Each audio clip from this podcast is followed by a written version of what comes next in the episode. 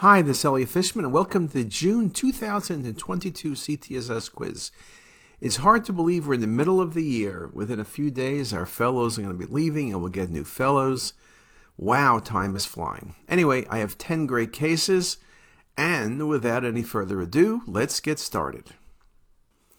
The likely cause for GI bleed in this patient is which of the following? Well, when you're looking at the images, what you see is about a one centimeter enhancing lesion in the mid-small bowel. It doesn't have the appearance of an AV malformation as there are no abnormal vessels nearby. It's not diverticular disease and it's not lymphoma. Small bowel lymphoma usually is bulkier, but more important, small bowel lymphoma is hypovascular. So now you ask me what tumor of the small bowel could be uh, this? Well, the answer would be small bowel vascular tumor.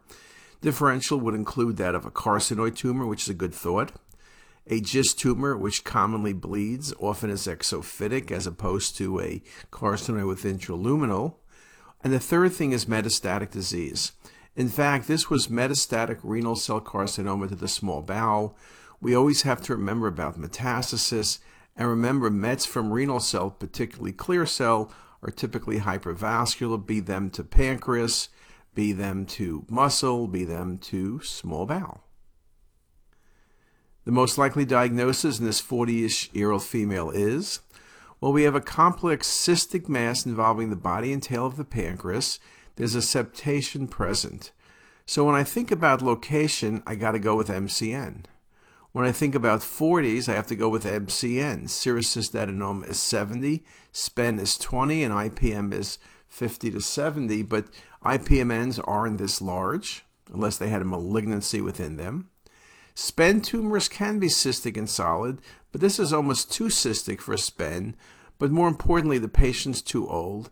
And serous cystadenoma is a consideration, and oligocystic perhaps, but um, not a great location. And at the patient's age, I'm favoring an MCN, and indeed that was the answer.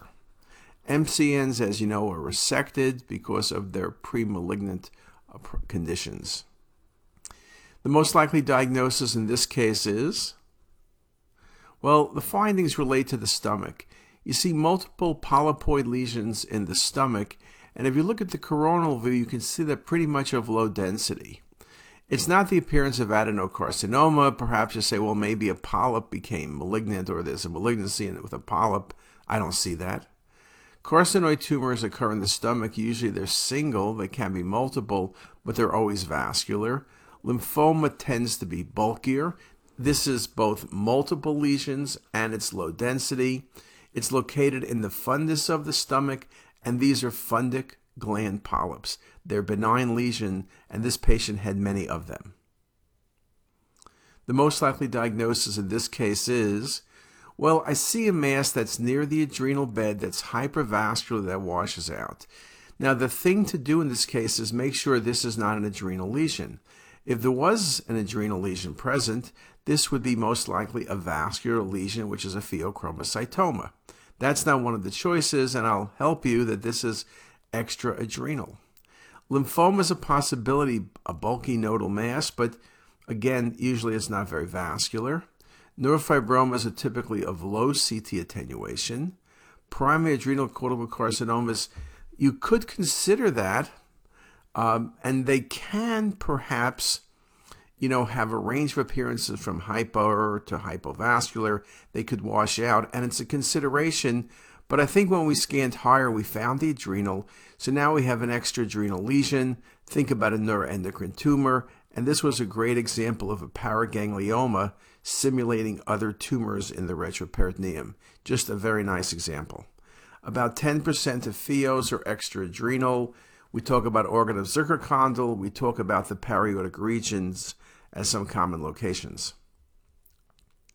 The least likely diagnosis in this case is well, we see a patient with ascites, and then we see an infiltrating tumor involving the terminal ileum. This could be a carcinoid tumor. They're usually carcinoids are more polypoid, they're more vascular. Adenocarcinoma is a definite possibility, as is B cell lymphoma. It's bulky, there's ascites, and in fact, this ended up being B cell lymphoma presenting with abdominal pain. Lots of ascites, But the one thing this is not is Crohn's disease. Crohn's disease, you got prominent mucosal enhancement, you have luminal narrowing, you don't have this wall thickening like this, and you don't have this appearance of what's obstruction by this thickened bowel. Um, the truth is, you could have carcin- you could have Crohn's disease. I guess I should say you could, but if this was a patient with Crohn's, then I would say there's Crohn's with a malignancy present. You don't see ascites typically in Crohn's. So the least likely diagnosis is Crohn's disease, and as I mentioned, this was a wonderful example of B-cell lymphoma. The most likely diagnosis in this case, this is an easy case. I just wanted to show you a very nice hypervascular tumor, lots of neovascularity. This is not a chromophobe adenoma, which is not that vascular. It's not a papillary, which is usually hypovascular, and a renal cell is solid and not that vascular. Remember, we speak about papillary as being under 90, surely under 100 Hounsfield units, and clear cells going up in areas that well over 200. This is a perfect example of a clear cell uh, renal cell carcinoma. Just a very nice example. In this patient with chest pain, the most likely diagnosis is well, when you look at the patient's arch, you see a little outpouching or a little questionable finding near the AP window. When you look at it in the sagittal 3D views, you recognize that little structure you're seeing is actually a communication between the aorta and the main pulmonary artery. And that's the classic definition of a patent ductus arteriosus. You can see it goes right up to the vessel. Sometimes they communicate, sometimes the ductus is filled, sometimes the ductus is atretic. It can often simulate a dissection or other process in this region. This is surely not a type A dissection. The ascending aorta is good. It's not the appearance of an intramural hematoma, and we don't see a type A dissection. So the answer is number C. This was a PDA, just a really nice example you really don't appreciate the PD very well except in retrospect in the axials, and that's very commonly the case. So you need to be looking at the obliques or 3D volume rendering. The most likely diagnosis in this case is, well, you see a large right upper quadrant mass. The challenge I have here is, is this mass coming from the kidney? Then it's a myelolipoma. If it comes from the liver, perhaps, then it's a lipoma of sorts. If it's coming from the patient's adrenal gland, it's a myelolipoma. I think from the images I gave you, it could be a challenge. I know it's not a pheo because it's not vascular. It's too much fat to be a primary adrenal cortical carcinoma. They can have some fat within them. Or you can have collision tumors, but nothing to this degree. And lymphoma would be a solid mass which maintains the adrenal shape and usually is bilateral. And since I only gave you four choices, you have to go with C, adrenal myelolipoma. This is a huge myelolipoma that will get resected. There's no issue with potential malignancy, the issue with potential bleed in the future. You can see when lesions get very large, even if you had all the images, it can be tricky distinguishing site of origin. But this was an adrenal myelolipoma. Wonderful case. In this 30ish year old with right upper quadrant pain, what's the most likely diagnosis? Well, you see a large mass in the right lobe of the liver extending to the dome. The mass borders are better defined on venous, so it washes out a bit. It's a little more vascular on arterial. And you see the borders are slightly irregular but fairly sharp. So what are we dealing with here? This is not the appearance of a liver abscess, though liver abscesses can be great mimickers. It's not FNH that has a central feeding vessel, homogeneous enhancement, central scar. It's not hepatic adenoma, which are typically not cystic unless they've bled. They're usually solid masses. And a liver abscess, I guess you can consider because it's low density, but the borders and the enhancement, I'm more likely dealing with a tumor. And if this patient's 30 ish, there's no other good history, this is what I'm going to be considering as a fibrolamellar hepatoma Fibrolamellar hepatomas have better survival than classic hepatomas, but it's something you need to think about. It's a younger patient. Again, the differential you're at least thinking about is fibrolamellar hepatoma, FNH and hepatic adenoma, atypical hemangioma. But again, the enhancement patterns will help you make the right diagnosis. The most likely diagnosis in this case is well, You have a mass in the root of the mesentery which is densely calcified. There's some tethering around the patient's SMV, but you don't have the typical carcinoid appearance. You don't have the real desmoplastic reaction. You don't have any changes within the small bowel as a site of tumor, for example.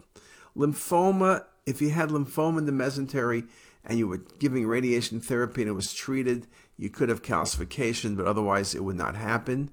Carcinoid tumors can calcify. Up to 70% of carcinoids do have calcification. This is pretty high in terms of position. Also, the calcification abuts some of the venous structures, but not causing that much of a process. And it's almost too calcified. When now, what does that mean? Well, we see calcifications in 70% of carcinoid tumors. The calcifications are usually eccentric; they're not so coarse and dense. When you see a mesenteric mass with coarse and dense calcification, then I'm thinking about sclerosing mesenteritis. And sclerosing mesenteritis is indeed the answer. It's a leave alone lesion as long as you can make the diagnosis. It often drives people crazy being certain that's the diagnosis, short of a biopsy. Anyway, I've showed you 10 terrific cases, 10 things you need to think about, and 10 cases that you may see in your practice this afternoon. So, with that, have a great day, and we'll see you soon. Bye bye. If you like this video, make sure to subscribe to the CT is Us YouTube channel. You can also visit us at ctisus.com for even more videos, plus quizzes, pearls, protocols, and oh so much more. We're also in the App Store and have well over a dozen apps for iPhone and iPad, all completely free. Thanks for watching.